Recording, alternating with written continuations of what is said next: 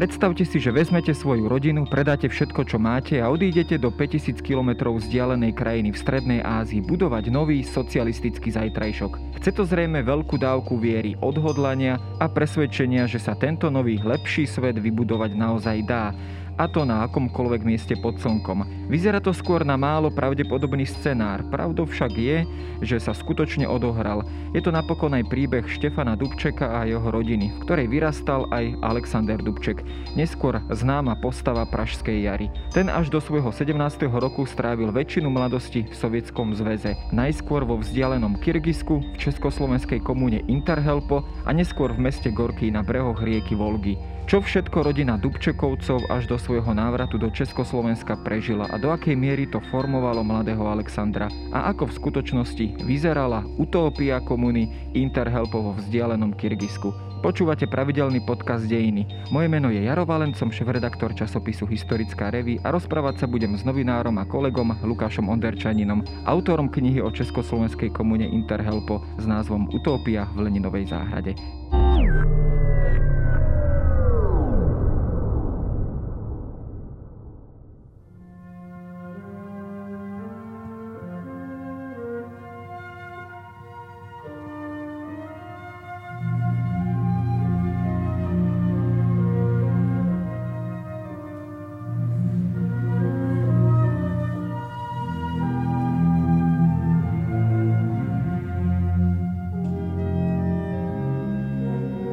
Utopia je sama o sebe dobrým námetom na rozhovor a na úvahy a aj na teda rôzne príklady. A jedným z takýmto príkladov teda je aj Československá komuna Interhelpo v, v Kyrgyzsku, vo vtedajšom sovietskom zväze, ktorá teda vznikla v 20. rokoch a teda fungovala až v podstate do druhej svetovej vojny. Ako vôbec táto myšlienka vznikla a čo si vlastne pod touto komunou môžeme predstaviť, e, akým, na akých princípoch ona mala vlastne existovať? Tak pôvodná myšlienka mala byť nejaká menšia možno skôr polnohospodárska alebo remeselná komúna, ktorá mala pomôcť vlastne v rozvoji tej sovietskej krajiny a teda práve na okraji toho sovietského zväzu. A bola to myšlienka takého českého dobrodruha Moraváka Rudolfa Marečka, ktorý počas prvej svetovej vojny cestoval práve po začínajúcom sovietskom Rusku a bol vlastne účastný tej revolúcie práve v oblasti Kyrgyzska a Kazachstanu. A inšpirovalo ho to, že možno sa oplatí ísť pomôcť takej krajine a nájsť tam ako keby ten svoj raj, pretože v Československu situácia najmä pre ľudí, ktorí sympatizovali s komunizmom, bola pomerne zložitá a často boli až prenasledovaní. Podľa mňa on bol ako keby motivovaný primárne tou myšlienkou pomoci a tým, že vytvorí nejakú takú medzinárodnú skupinu, ktorá bude žiť možno v nejakej ideálnej spoločnosti, kde si všetci budú rovní, kde ich nikto nebude prenasledovať za názory a kde vlastne pomôžu v rozvoji toho politického systému. To je práve tento rozmer celkom zaujímavý, pretože ten pojem komuna, ono aj to poznáme povedzme aj z tej politickej teórie, z histórie, ako nejaké také spoločenstvo ľudí, kde vlastne nie je žiadne súkromné vlastníctvo, ale akési kolektívne, kde si všetci navzájom pomáhajú, žijú v akejsi otvorenej spoločnosti. Bol toto aj ten ideál tej československej komuny Interhelpo v, v tom vzdialenom Kyrgyzsku, teda vybudovať akýsi nový model spoločnosti? Zo začiatku určite áno, aspoň v tom teoretickom pláne, keď sa to celé vymýšľalo, takže ľudia, ktorí vlastne mali ísť do toho družstva, tak e, boli oboznámení s tým, že to súkromné vlastníctvo tam nebude fungovať tak, ako v tom Československu a že ľudia tam síce prispiejú nejakým členským príspevkom, ale napokon si budú všetko deliť a ten zisk sa rozdelí medzi ľudí. Ale samozrejme už to praktické prevedenie bolo oveľa iné a e, ako keby to možno ukázalo, či tie komuny alebo už iba celý ten systém nie je naozaj utopiou, ako vlastne aj Rudolf Mareček mal podľa mňa dosť inú predstavu pred tým, ako tá komuna vznikla a po tých rokoch, ako Interhelp existoval v Kyrgyzsku, tak sa ukázalo teda, že to nie je možno až tak uskutočniteľné. No, my sme hovorili teda o tejto komune ako československej, teda koľko ľudí sa z Československa vlastne vydalo do tejto kolónie, keď to takto nazvem, alebo družstva vo vzdialenom Kyrgyzsku. A akým spôsobom to vlastne fungovalo? Teda e, Rudolf Mareček bol vlastne tým takým tým prostredníkom, takomto, takouto spojkou a hlavný organizátor, ktorý vlastne vybavoval všetky organizačné veci spojené s cestou a vlastne transportom celých rodín do, do Sovietskeho zväzu z Československa. Rudolf Mareček bol priamo čiastočne teda platený e, vládou v Moskve a komunikoval teda práve o presídlení do toho Kyrgyzska. Jeho pôvodný plán bolo usídliť sa v blízkosti mesta Karakol, čo je také malé mestečko aj dnes na brehu jazera Izikul, kde je pomerne príjemná aj klíma, aj je tam akože úrodná pôda a tam vlastne chcel vytvoriť tú komúnu a on sa vrátil do Československa v tých 20. rokov práve už s tou myšlienkou, že sovieti potrebujú našu pomoc a my im vlastne môžeme v tom prispieť a začal po Československu lanáriť ľudí na takých agitačných stretnutiach a presvedčali ho o tom, že tam práve nájdú ten raj, lebo sú tam rozkvitnuté sady a dostatok jedla a nikto ich tam nebude prenasledovať a kritizovať. Takže takýmto spôsobom spôsobom sa vlastne celkovo podarilo presvedčiť viac ako tisíc ľudí, pričom primárne, alebo teda najviac bolo práve Slovákov, ale bolo tam samozrejme veľa Čechov, Moravákov, ale aj ľudí z podkarpatskej Ukrajiny. Takže celkovo vlastne v tých rokoch 1925 až 1932, keď chodili tie hlavné transporty, tak eh, vlastne viac ako tisíc ľudí odišlo do toho Kyrgyzska.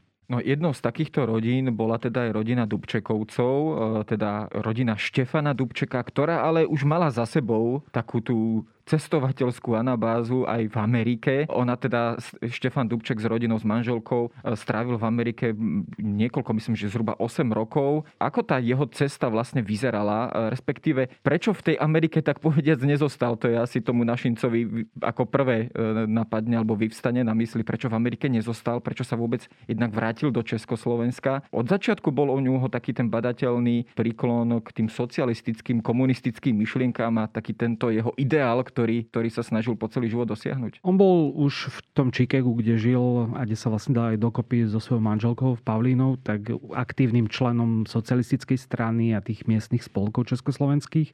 A tiež to videl možno ako problém, že v tých Spojených štátoch sa mu možno v tom až tak nedarilo. Navyše tam bolo viac takých faktorov, ktoré ho pritiahli späť domov. Jeden z dôvodov bolo, že on nechcel napríklad bojovať v prvej svetovej vojne za Ameriku, pretože by to znamenalo postaviť sa aj proti vojakom z Rakúska-Uhorska a teda čiastočne z jeho vlasti.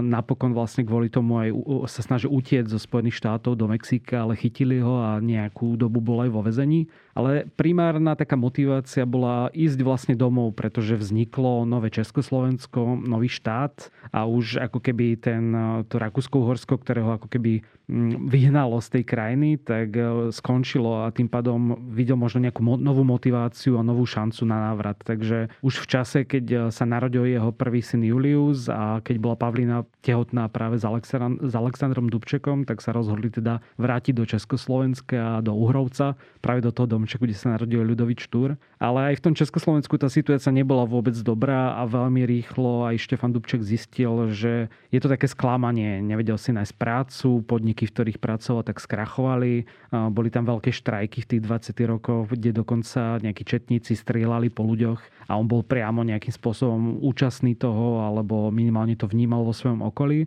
A on napríklad e, v jednom z listov vtedy už ešte z Ameriky písal, že jediná slobodná krajina na svete je sovietský zväz. Takže tá motivácia na tú robotníckú stranu a vyslovene k tomu komunizmu vlastne od začiatku už bola evidentná pri Dubčekovi. No, ja keď dokončím aj ten citát, ktorý je vlastne v tej knihe prítomný. V Amerike môžete mať všetko, len nie žiadnu slobodu. Jediná slobodná krajina na svete je Sovietský zväz. To naozaj cítiť toho veľký taký, povedal by som, idealizmus alebo presvedčenie, že ten komunizmus je jediným správnym e, ľudským zriadením alebo spoločenským zriadením a politickým systémom. Prišiel teda do kontaktu on práve so zmienovaným Rudolfom Márečkom a práve už bol jednoducho od začiatku presvedčený, že, že jednoducho jednoducho sa chce odsťahovať do Sovietskeho zväzu a začať tam nový život. Je to veľmi pravdepodobné, že sa priamo stretli na niektorom z týchto agitačných mítingov, pretože Rudolf Mareček chodil aj po považi, aj tam do okolia Hornej Nitry. Takže uh, Štefan Dubček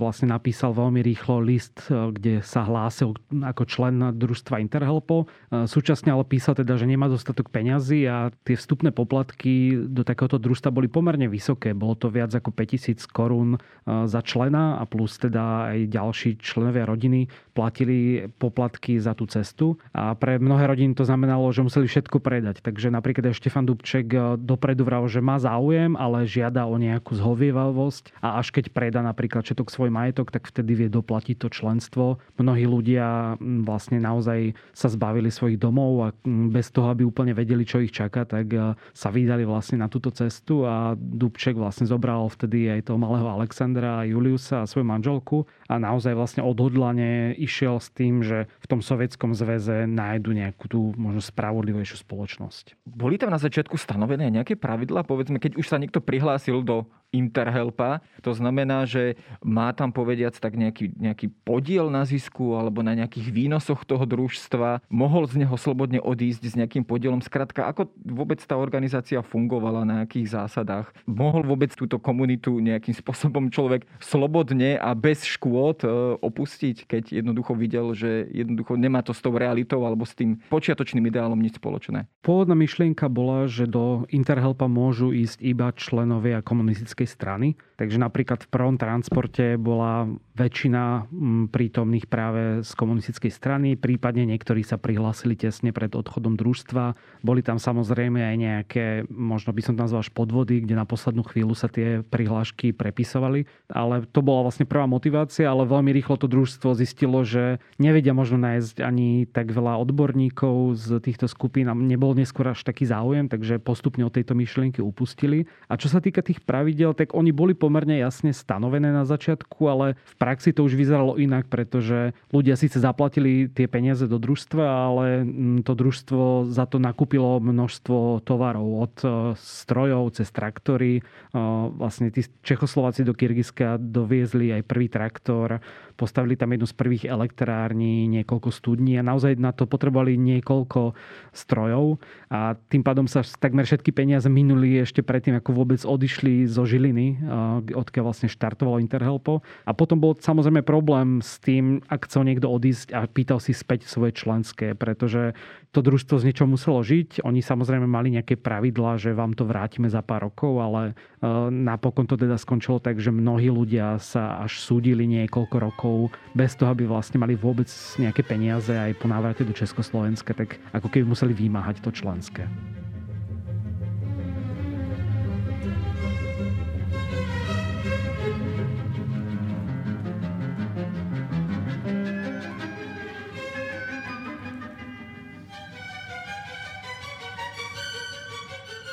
Keď sa pozrieme na tú samotnú cestu už len pri pohľade na mapu, tak človek akože človeka zamrazí. Je to obrovská vzdialenosť do Kyrgyzska železnicou, ktorou teda sa pravdepodobne presúvali. Ako tá cesta vyzerala napríklad v prípade Dubčekovcov? Bola to strastiplná cesta, ktorá naozaj aj, aj bola plná rôznych takých nástrah alebo, alebo nebezpečenstiev. Najmä teda ohľad, s ohľadom na to, teda keď cestujeme s malými deťmi, tak, tak to asi nemohlo byť jednoduché. Určite to nebolo jednoduché. Trvala tá cesta takmer mesiac, takže aj pre ľudí, ktorí napríklad nikde neboli možno ani vo väčšom meste. Dubček bol iný prípad, pretože on bol pomerne cestovaný a tým, že bol v Amerike, tak s tou emigráciou mal nejakú skúsenosť. Ale mnohí členovia družstva boli jednoduchí rolníci alebo robotníci, ktorí naozaj boli najbližšie v nejakom okresnom meste a odrazu ich niekto posadil do takých jednoduchších drevených vagónov v Žiline a vlastne išli na cestu, ktorá trvala takmer mesiac. Samozrejme, bol tam veľa zastávok, prekladali sa tie vagóny napríklad na sovietskej hranici. V niektorých krajinách sa na nich pozreli pomerne nepriateľsky. Aj samotný odchod z Československa bol ako keby pozorne sledovaný policiou. Dokonca vlaku zabránili v niektorých prípadoch zastaviť na staniciach, lebo oni tam vždy čakali tí komisári a čo, nejakí sympatizanti alebo členovia komunistickej strany a chceli sa rozlúčiť s tými členami družstva, ale napríklad e, cez Vrútky alebo Ružomberok ten vlak musel v plnej rýchlosti prejsť, pretože mu zakázali zastaviť a vlastne ako keby propagovať tú agitáciu. Takisto v Polsku, ktoré malo pomerne zlé vzťahy s Sovietským zväzom a s Ruskom, e, im prikázali strhnúť všetky komunistické zástavy. Takže tá cesta nebola jednoduchá. Mm, Pavlína Dubčeková tam mala svoju osobitnú úlohu, ona bola vedúca strávacej komisie, takže musela pomôcť zabezpečiť stravovanie pre vlastne celý transport. To bolo viac ako 330 ľudí v tom prvom prípade. A vlastne išli postupne cez púšť, vždy museli čakať, či prejdú nejaké iné vlaky, ktoré mali väčšiu prioritu, napríklad s tovarom ako z Čechoslovákmi smerom do Kyrgyzska. A vlastne po tej takmer mesačnej ceste prišli do krajiny, ktorá vyzerala úplne inak ako Československo, naozaj cez, prechádzali cez tie púšne stepy a podobne. Takže bol to pre mnohých určite šok. Aj tá samotná cesta musela byť veľmi ťažká. No keď prišli na miesto, našli tak povediac iba zelenú lúku, alebo ani nie zelenú, ale jednoducho iba voľné polia bez ničoho. Skrátka museli začínať od úplnej nuly a ako vlastne vyzerali tie prvé týždne. Tak prvý problém bol, že Rudolf Mareček e, síce vymyslel plán, že chce mať komúnu tam na okraji toho jazera Izikul, ale železnica v tom čase končila v meste Pišpek, dnes je to Biškek. V čase, keď tam boli Interhelpovci, tak sa väčšinou používal názov Frunze, podľa miestneho generála. Takže oni keď prišli do Pišpeku, tak tá železnica tam skončila a tým pádom sa nemohli presnúť ďalej a mm, došlo vlastne k zmene celého plánu s tým, že to družstvo Interhelpo bude sídliť práve v tom Pišpeku a pomôže v rozvoji toho mesta. Druhý problém bol, že Rudolf Mareček celý strojce tieto myšlienky neodišiel do toho družstva. Naozaj na poslednú chvíľu, tesne pred odchodom, povedal, že nedostal pas. Dodnes nie úplne vieme, ako to presne bolo, takže vedú sa tam dohady. Sú dokumenty, ktoré dokazujú, že ten pas mal. On o pár dní na to naozaj odišiel do Moskvy, ale do toho družstva Interhelpo až niekoľko najbližších rokov neprišiel, pretože tam boli veľmi nenávisné vzťahy kvôli tomu. Ale tí ľudia teda prišli e, k Pišpeku a tam e, bývajú veľmi tvrdé zimy a naopak veľmi horúce leta, takže nie je úplne príjemná klíma. Ako keby ich nikto nečakal na tom mieste. Sice niekto vedel, že prídu nejakí Čechoslováci, ale nemalo to mesto kapacitu odrazu ubytovať viac ako 300 ľudí. Takže jediné, čo mohli spraviť, tak je ponúknuť im ubytovanie v starých vojenských lágroch kde paradoxne boli uväznení rakúsko-uhorskí vojaci z prvej svetovej vojny. Takže Čechoslováci sa vrátili niekde, kde možno ich krajania boli ubytovaní a museli si opraviť strechu a naozaj to boli hrozné podmienky. Dokonca vlastne v priebehu prvých pár mesiacov zomreli takmer všetky malé deti. Našťastie teda Dubčekovci boli uchránení od toho, ale mnohé deti tam dostali buď týfus alebo maláriu a rôzne choroby. Takže tie podmienky zo začiatku boli veľmi ťažké a naozaj museli ako keby postaviť všetko od začiatku, od výroby tehal cez mm, tie stroje, ktoré museli sprevádzkovať, postaviť si studne. Takže úplne všetko vlastne od začiatku. Keď sa pozrieme potom na tú hospodárskú činnosť tejto komunity alebo tejto komúny, ona sa zameriavala povedzme na nejakú polnohospodárskú e, činnosť, alebo to bola povedzme, bol to už nejaký priemysel alebo zárodok nejakého priemyslu. Čo konkrétne teda táto, táto komúna Interhelpo vlastne v Kyrgyzsku vybudovala za tých niekoľko rokov? Ako som spomínal, na začiatku bola vlastne tá motivácia spraviť to nejaké menšie remeselné až polnohospodárske družstvo, ale to úplne nepotrebovali tí sovieti, oni chceli práve rozvoj toho priemyslu, takže aj tá myšlienka sa zmenila a nie úplne všetci ľudia s tým rátali, ale už keď prišli na miesto, tak eh, postupne sa otvorili rôzne dielne, napríklad Štefan Dubček bol veľmi zručný stolár, takže on bol ako keby aj šéfom stolárskej dielne istú dobu, eh, vznikli tam postupne nejaké tkáčovne, eh, bola tam samozrejme nejaká závodná kuchyňa a rôzne kovácké dielne. Takže postupne sa z toho naozaj stalo priemyselné družstvo a v, istých, v istom období, najmä v tých 30. rokoch, naozaj bolo úspešné. Tvorilo viac ako petinu e, vlastne HDP celého Kyrgyzska a postavilo, alebo členovia družstva postavili v Biškeku viaceré významné budovy od prvej banky, od prvej nemocnice, nejaké kanalizácie a podobne. Takže naozaj istú dobu malo veľký prínos pre rozvoj toho mesta a pre rozvoj celej tej krajiny. No, počas ale tých rokov a najmä už s nástupom 30. rokov aj tie pomery v Sovjetskom zväze sa vyostrovali. Samozrejme to súvisí s nástupom Jozifa Stalina k moci a E, takým tým postupným upevňovaním tej jeho mocenskej pozície. A tam sa teda najčastejšie ako taká, taká veľká katastrofa spomína začiatok 30. rokov hladomor na Ukrajine. Boli Dubčekovci svetkami takýchto vecí, respektíve všímali si to v tom priestore, v ktorom sa nachádzali v Kyrgyzsku, alebo tie správy len ako keby zďaleka, zvonka k ním nejakým spôsobom doliehali a príliš si neuvedomovali, e, čo sa v tom sovietskom zväze vlastne deje. Práve, že ich to možno prekvapilo, ale naozaj sa ich to dotýka týkalo. Jeden z dôvodov bol ten, že družstvo Interhelpo a celá tá ulica s tými domami a dielňami sa nachádzala hneď vedľa železničnej stanice, takže každý, kto prišiel do Kyrgyzska, tak nejakým spôsobom išiel úplne blízko pri tom družstve. A to je vlastne jedna zo spomienok Alexandra Dubčeka, ktorú si zapísal do svojich svojich pamätí, keď videl, ako prichádzali vlaky s zúboženými ľuďmi, ktorí vlastne aj mŕtvi vypadávali z tých vagónov. A to bol práve začiatok tej kolektivizácie, kedy rolníkov z tej strednej triedy vlastne odsúvali z Ukrajiny a presúvali ich práve do takýchto krajín, ako bol Kyrgyzsko a Kazachstan. Takže už vtedy ako keby Alexander Dubček ako malé dieťa vnímal, že sa niečo deje a tí ľudia boli vyhľadovaní alebo mali teda nafúknuté brucha práve z hladu a to je vlastne jeho mama mu to vysvetlovala, čo sa stalo potom takisto tie rôzne kvóty, ktoré tam nastali, tak sa eh, ako keby dotýkali toho družstva, pretože miestni eh, polnohospodári začínali stíňať napríklad jablone, pretože ako keby ak prekročili nejakú kvótu, tak to museli darovať štátu a nechceli to tak robiť, takže radšej vyťali celý jablonový, jablonový sad, kde tí dubčekovci chodili. Takže aj tie detské oči to paradoxne zachytili a asi to bolo veľmi silná spomienka aj pre samotného Alexandra Dubčeka, keď si na ňu vlastne po nejakých 70 rokov pamätal, takže naozaj to muselo byť vlastne, mm, ako keby sa to dotýkalo priamo aj tých členov družstva a samozrejme s prichádzajúcim tým stalinizmom sa tam rozširoval možno aj taký strach a také tie karieristické boje medzi tými jednotlivými členmi družstva a, a hlavne teda medzi tým vedením.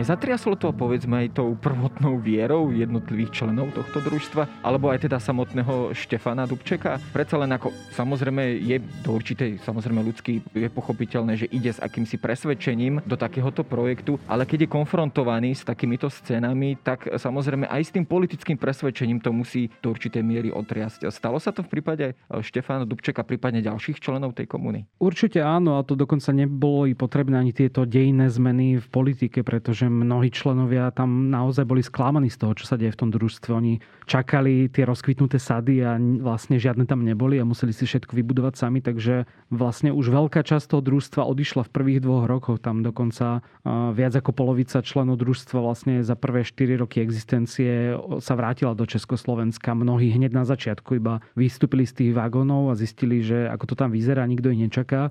A ak mohli, tak predali aspoň to, čo mali, pretože naozaj málo kto mal nejaké peniaze boli tam prípady, keď ľudia predávali aspoň tie kabáty a nejaké periny na miestnom trhu, aby si zarobili na listok späť do Moskvy a potom ako keby žiadali v Moskve veľvyslanca Československého nejaký príspevok, aby sa mohli vrátiť do Československa. Takže nie len tá politika tých ľudí naozaj motivovala na ten odchod, boli tam mnohé konflikty medzi členmi. Samotný Štefan Dubček eh, viackrát zvažoval, že odíde. Mm, videl som nejaké listy, kde žiadal o väčší byt, kde sa stiažoval na to, že nejakí iní súdruhovia si privlastňujú jeho prácu. Takže nebolo to úplne ideálne ani pre tých členov na začiatku. A samozrejme potom s tou politickou situáciou sa to zhoršovalo, pretože tie podmienky pre cudzincov boli ťažšie. Jeden z dôvodov, prečo mnohí odišli aj z Interhelpa, boli, že Stalin postupne schválil zákony, ktoré nútili tých ľudí vzdať sa československého občianstva. Štefan Dubček to mal o to ťažšie, že mal aj americké občianstvo, takže naozaj mohol byť vnímaný ako nejaký nepriateľ. Takže mnohí ľudia odchádzali z Interhelpa práve z tohto dôvodu ďalšie vlastne aj celkovo tie podmienky a rôzne kvóty a zmeny v tom fungovaní družstva, kde sa postupne vlastne do vedenia dostávalo čoraz viac miestných a Rusov, tak, tak ich tiež ako keby nutili odísť. Takže postupne v priebehu niekoľkých rokov tu bolo čoraz viac síce medzinárodné družstvo, ale čoraz viac ovládané ako keby Rusmi a, a prípadne pár Kyrgyzmi, ale väčšinou to teda boli ruskí občania. Že už to v podstate to medzinárodné zostalo ako keby len v samotnom názve. To už samozrejme hovoríme o 30. rokoch a o tzv. aj veľkom terore, teda to sú tie roky 36, 37, 38. Tie naozaj v sovietskej spoločnosti znamenali obrovské represie. Dotklo sa to aj konkrétnych členov Interhelpa? Máme povedzme nejaké záznamy, alebo teda vieme o nejakých takýchto prípadoch, čo možno aj nakoniec vystrašilo samotného Štefana Dubčeka, že sa teda rozhodol odísť a zvrátiť do Československa? Vieme aj o takých prípadoch. Je samozrejme toho menej, pretože tie sovietské archívy práve práve čo sa týka tých represí nie sú úplne prístupné, alebo nie všetky. Takže aj v tom Biškeku som nenašiel k tomu až tak veľa materiálov, ale vieme, že minimálne 20 členov Interhelpa zomrelo počas týchto stalinských čistiek. Samozrejme, Štefan Dobček už v tom čase nebol členom Interhelpa. On odišiel v roku 1933 práve do toho mesta Gorky, kde si našiel lepšiu prácu a už vtedy vnímal nejakým spôsobom to napätie v družstve a nejakým nepáčilo sa mu to a preto vlastne ako keby chcel odísť. A tých členov postupne aj e, dostihli tie stalinské čistky. Bol tam napríklad zaujímavý prípad e, Jozefa Skalického, ktorý dokonca ako keby strátil vieru v to družstvo, nepáčilo sa mu tam, odišiel späť do Československa a zistil, že v tom Československu to nie je oveľa lepšie, pretože už nemal dom, nevedel si prácu a tá kríza naozaj vtedy v Európe bola citeľnejšia možno ako v tom Sovietskom zväze a vrátil sa vlastne po nejakých dvoch rokoch rád, veľmi rád, že sa môže vlastne vrátiť do družstva a mám pocit, že tam neprežil viac ako rok, pretože ho niekto udal a teda bol jeden z tých prvých popravených, o ktorých vieme, že skončil naozaj tam v takej veľkej jame nad Biškekom, kde postupne vlastne zastrelili tisícky ľudí, vrátane miestnych intelektuálov. Takže postupne mnohí členovia skončili v nejakých pracovných táboroch, ktoré síce neboli možno úplne gulagy, ale boli to nútené práce a tým pádom aj tá nedôvera a postupne vlastne rozložili to družstvo.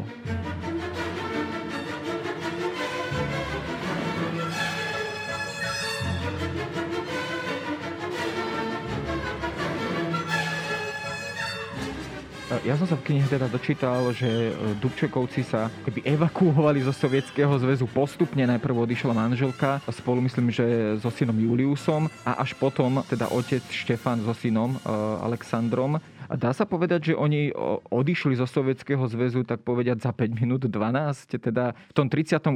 roku, e, keď už bolo teda najvyšší čas naozaj a že istým spôsobom to možno aj zachránilo Dubčeka, aj keď samozrejme tu sa pohybujeme už v rovine, čo by bolo keby, keby tam zostali, ale predsa len uvedomoval si Štefan Dubček, že je možno, že tá posledná možnosť návratu. Zrejme áno, aj keď oni presne postupne odišli neúplne dobrovoľne. Na začiatku bola bitka Juliusa s nejakým miestnym chlapcom a oni sa obávali, že to môže spôsobiť rodine veľké problémy a preto práve Pavlína s Juliusom odišli skôr do Československa a Alexander s otcom ešte zostali v Sovietskom zväze, ale tým, že sa menila aj politická situácia, už to vlastne bolo tesne pred druhou svetovou vojnou, už aj ten nacizmus vlastne bolo v Európe výrazne cítiť, tak eh, vlastne aj Štefan Dubček si to uvedomoval a to bolo ako keby jeden z tých, jedna z tých motivácií, prečo sa chcel vrátiť do, domov na Slovensko. A aj teda ten zákon, ktorý by mu možno odobral to občianstvo, bol určite nejakým faktorom, ktorý na to vplývali. Do akej miery možno, samozrejme je to už otázka na hĺbšie historické spracovanie aj pamäti samotného Alexandra Dubčeka, aj jeho neskoršej politickej kariéry, ale do akej miery práve tieto roky strávené v Sovietskom zväze ho formovali v budúcnosti. Spomínal na to často, na, na, na tieto mladé roky v Kyrgyzsku, alebo naopak príliš často nenachádzame nejaké zmienky v, v, jeho, v jeho pamätiach alebo teda v jeho vyjadreniach, ktoré máme zmapované. Vo vyjadreniach až tak často nie. Ja som teda čerpal primárne z jeho pamäti a z nejakej práce historikov, keďže sám teda nie som historik, ale mnohí historici sa tomu venovali, ale nie je toho až tak veľa. Naozaj v tej pamäti je nejaké jedna, dve kapitoly, ktoré sa týkajú práve spomienok na Kyrgyzsko a možno na to, čo hovorí jeho otec.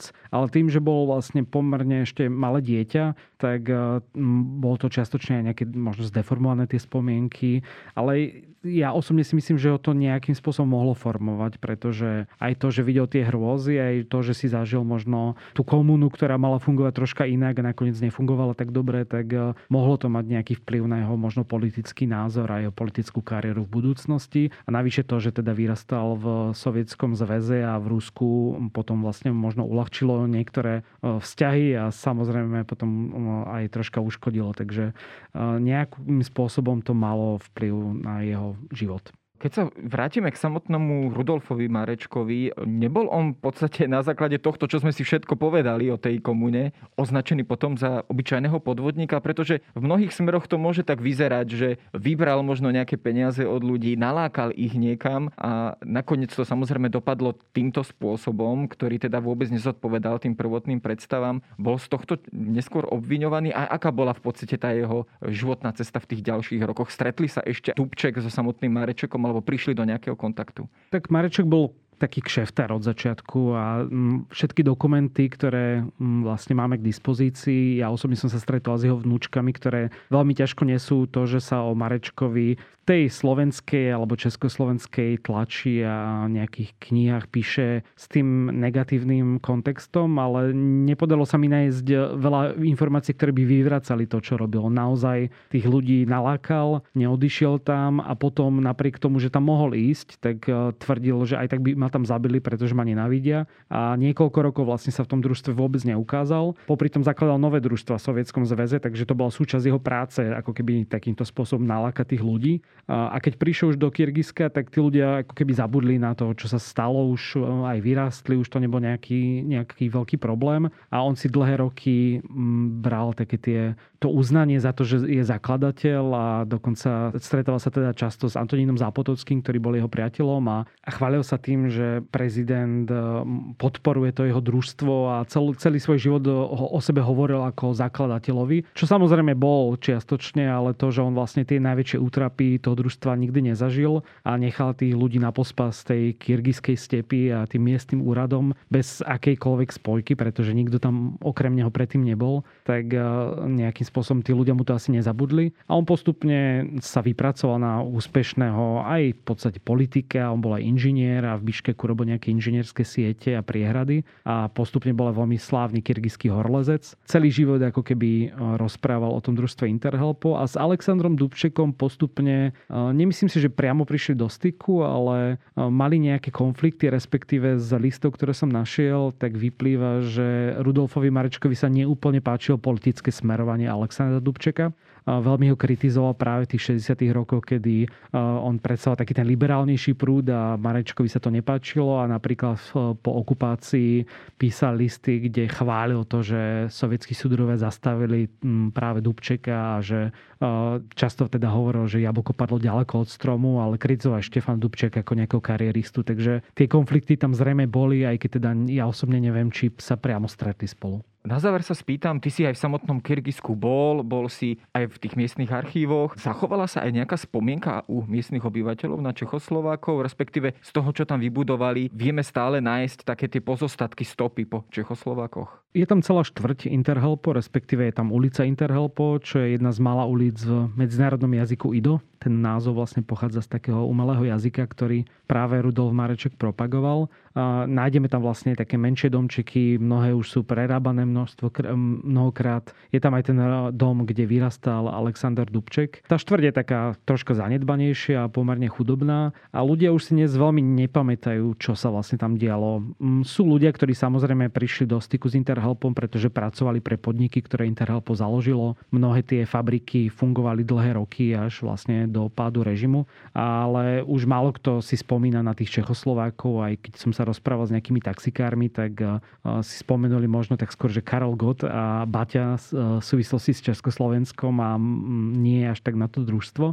Ale žijú tam samozrejme ešte stále nejakí potomkovia. Ja som mal šťastie, že som sa stretol s pani Golianovou, ktorá už bohužiaľ zomrela, ale ona vlastne bola potomok Interhelbovcov, narodila sa už priamo tam, ale jej rodičia boli z Handlovej Takisto pani Pokorná, ktorá žije zase v Bratislave, tak ona mala to šťastie, že sa vrátila do Československa a mnohí sa to dlhé roky snažili a niektorým sa to podarilo, niektorým nie. Takže tie spomienky sú tam také matné, samozrejme sú tam e, nejaké pamätné tabule a plné archívy dokumentov, ale že by to bola úplne nejaká téma, o ktorej sa v Biškeku rozpráva, tak e, to už sa nedá povedať. V každom prípade menom Alexandra Dubčeka sa pojí aj takáto história, pomerne neznáma história komuny Interhelpo, ktorej som sa porozprával s Lukášom Onderčaninom.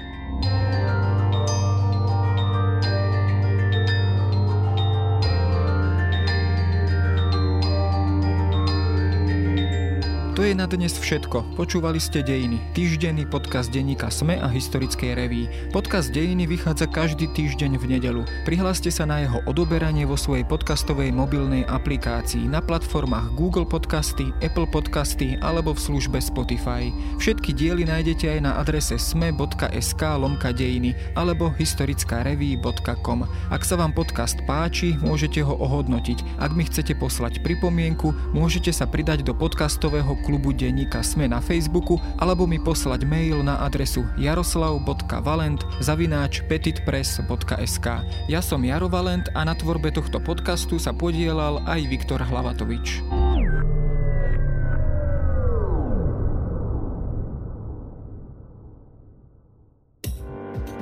Volám sa Zuzana Kovačič-Hanzelová a v denníku SME pre vás pripravujem rozhovory o politike a spoločnosti. Vychádzajú takmer každý deň a nájdete ich vo všetkých podcastových aplikáciách ako rozhovory ZKH. O politike, chudobe, spoločnosti aj kultúre vždy na aktuálne témy.